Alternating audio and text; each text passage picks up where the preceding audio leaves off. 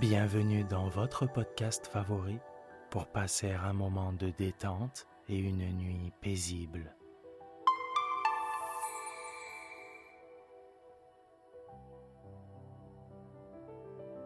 Installez-vous confortablement et profitez chaque soir de votre moment de relaxation avec le podcast Dormir sans souci.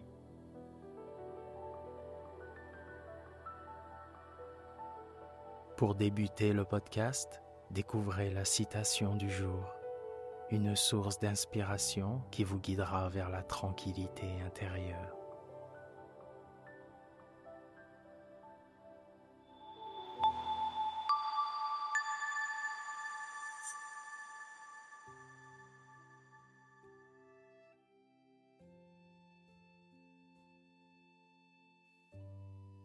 Permettez-moi avant que nous commencions notre lecture, de vous remercier très sincèrement.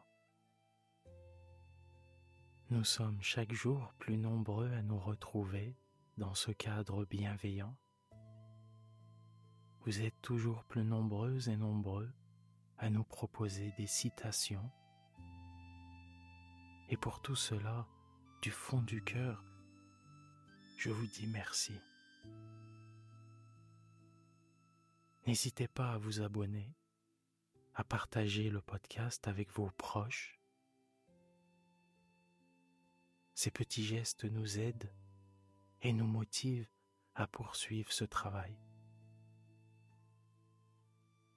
Merci et n'oubliez pas, vous êtes une personne formidable.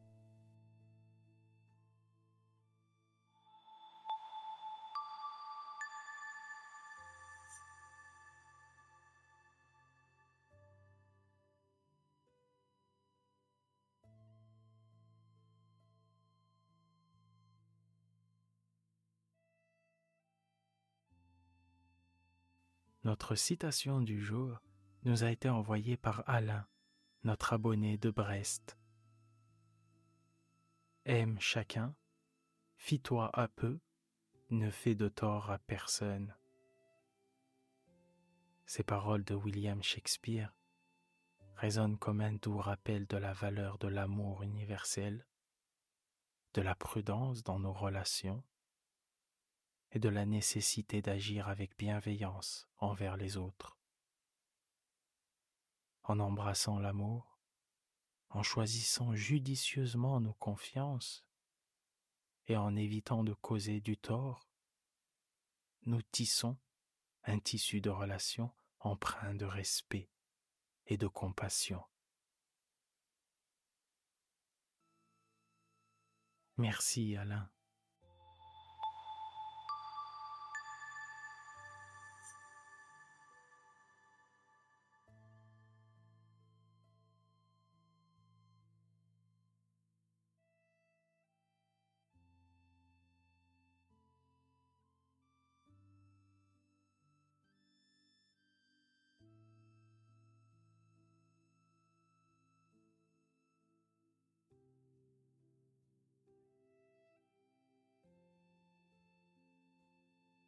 Il était une fois un ménétrier qui avait un violon merveilleux. Ce ménétrier se rendit un jour tout seul dans une forêt, laissant errer sa pensée çà et là. Et quand il ne sut plus à quoi songer, il se dit Le temps commence à me sembler long dans cette forêt. Je veux faire en sorte qu'il m'arrive un bon compagnon. En conséquence, il prit son violon qu'il portait sur le dos et se mit à jouer un air qui réveilla mille échos dans le feuillage. Il n'y avait pas longtemps qu'il jouait lorsqu'un loup vint en tapinois derrière les arbres. Ciel, voilà un loup. Ce n'est point là le compagnon que je désire.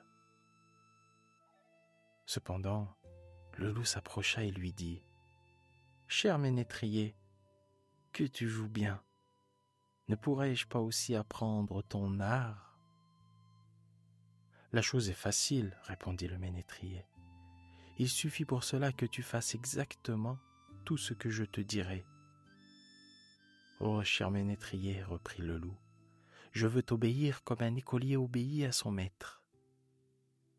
Le musicien lui enjoignit de le suivre, et lorsqu'ils eurent fait un bout de chemin, ils arrivèrent au pied d'un vieux chêne qui était creux et fendu par le milieu. Tu vois cet arbre, dit le ménétrier. Si tu veux apprendre à jouer du violon, il faut que tu places tes pattes de devant dans cette fente.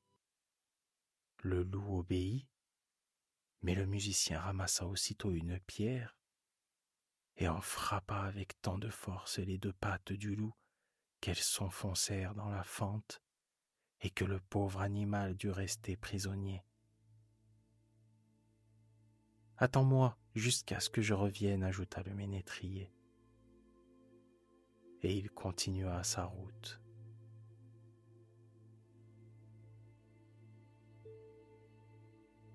Il avait à peine marché pendant quelques minutes qu'il se prit à penser à nouveau. Le temps me semble si long dans cette forêt que je vais tâcher de m'attirer un autre compagnon. En conséquence, il prit son violon et joua un nouvel air.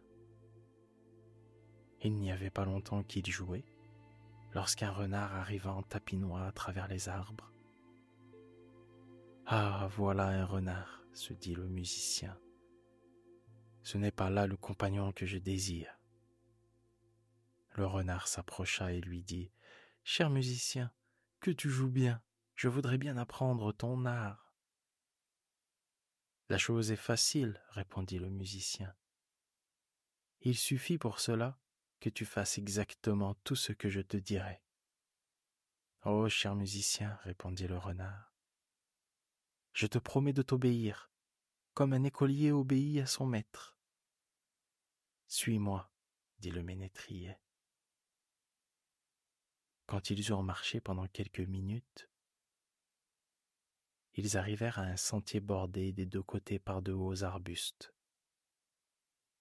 En cet endroit, le musicien s'arrêta, saisit d'un côté du chemin un noisetier qu'il inclina contre terre, mit le pied sur sa cime, puis de l'autre côté, il en fit de même avec un autre arbrisseau. Après quoi, s'adressant au renard, Maintenant, camarade, s'il est vrai que tu veuilles apprendre quelque chose, avance ta patte gauche. Le renard obéit, et le musicien lui lia la patte à l'arbre de gauche. Renard, mon ami, lui dit-il ensuite, avance maintenant ta patte droite. L'animal ne se le fit pas dire deux fois, et le ménétrier lui lia cette patte à l'arbre de droite. Cela fait, il lâcha les deux arbustes qui se redressèrent soudain, emportant avec eux dans l'air le renard qui resta suspendu et se débattit vainement. Attends-moi jusqu'à ce que je revienne, dit le musicien, et il continua sa route. Il ne tarda pas à penser pour la troisième fois le temps me semble long dans cette forêt. Il faut que je tâche de me procurer un autre compagnon. En conséquence, il prit son violon, et les accords qu'il en tira retentirent à travers les bois. Alors arriva à bon léger un levreau. Ah, voilà un levreau, se dit le musicien ce n'est pas là le compagnon que je désire. Hé, cher musicien, que tu joues bien, je voudrais bien apprendre ton art. La chose est facile. Il suffit pour cela que tu fasses exactement tout ce que je te dirai. Oh, cher musicien, reprit le levreau, je te promets de t'obéir comme un écolier obéit à son maître. Ils cheminèrent quelque temps ensemble, puis ils arrivèrent à un endroit moins sombre du bois, où se trouvait un peuplier. Le musicien attacha au cou du levreau une longue corde qu'il noua au peuplier par l'autre bout. Maintenant alerte, ami levreau, fais-moi vingt fois en sautant le tour de l'arbre. L'animal obéit, et quand il eut fait vingt fois le tour commandé, la corde était enroulée vingt fois autour de l'arbre, si bien que le levreau se trouva captif et il eut beau tirer de toutes ses forces, il ne réussit qu'à se meurtrir le cou avec la corde. Attends-moi jusqu'à ce que je revienne, dit le musicien. Et il poursuivit sa route. Cependant, à force de tirer, de s'agiter, de mordre la pierre et de travailler en tous sens, le loup avait fini par rendre la liberté à ses pattes en les retirant de la fente.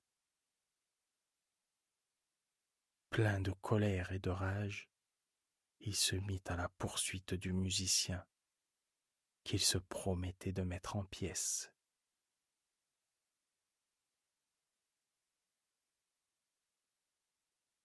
Lorsque le renard l'aperçut qui arrivait au galop, il se prit à gémir et à crier de toutes ses forces. Frère loup, viens à mon secours. Le musicien m'a trompé. Le loup inclina les deux arbustes, rompit les cordes d'un coup de dent, et rendit la liberté au renard qui le suivit, impatient aussi de se venger du musicien. Ils rencontrèrent bientôt le pauvre levreau, qu'ils délivrèrent également. Et tous les trois se mirent à la poursuite de l'ennemi commun. Or, en continuant son chemin, le ménétrier avait une quatrième fois joué de son violon merveilleux. Pour le coup, il avait mieux réussi.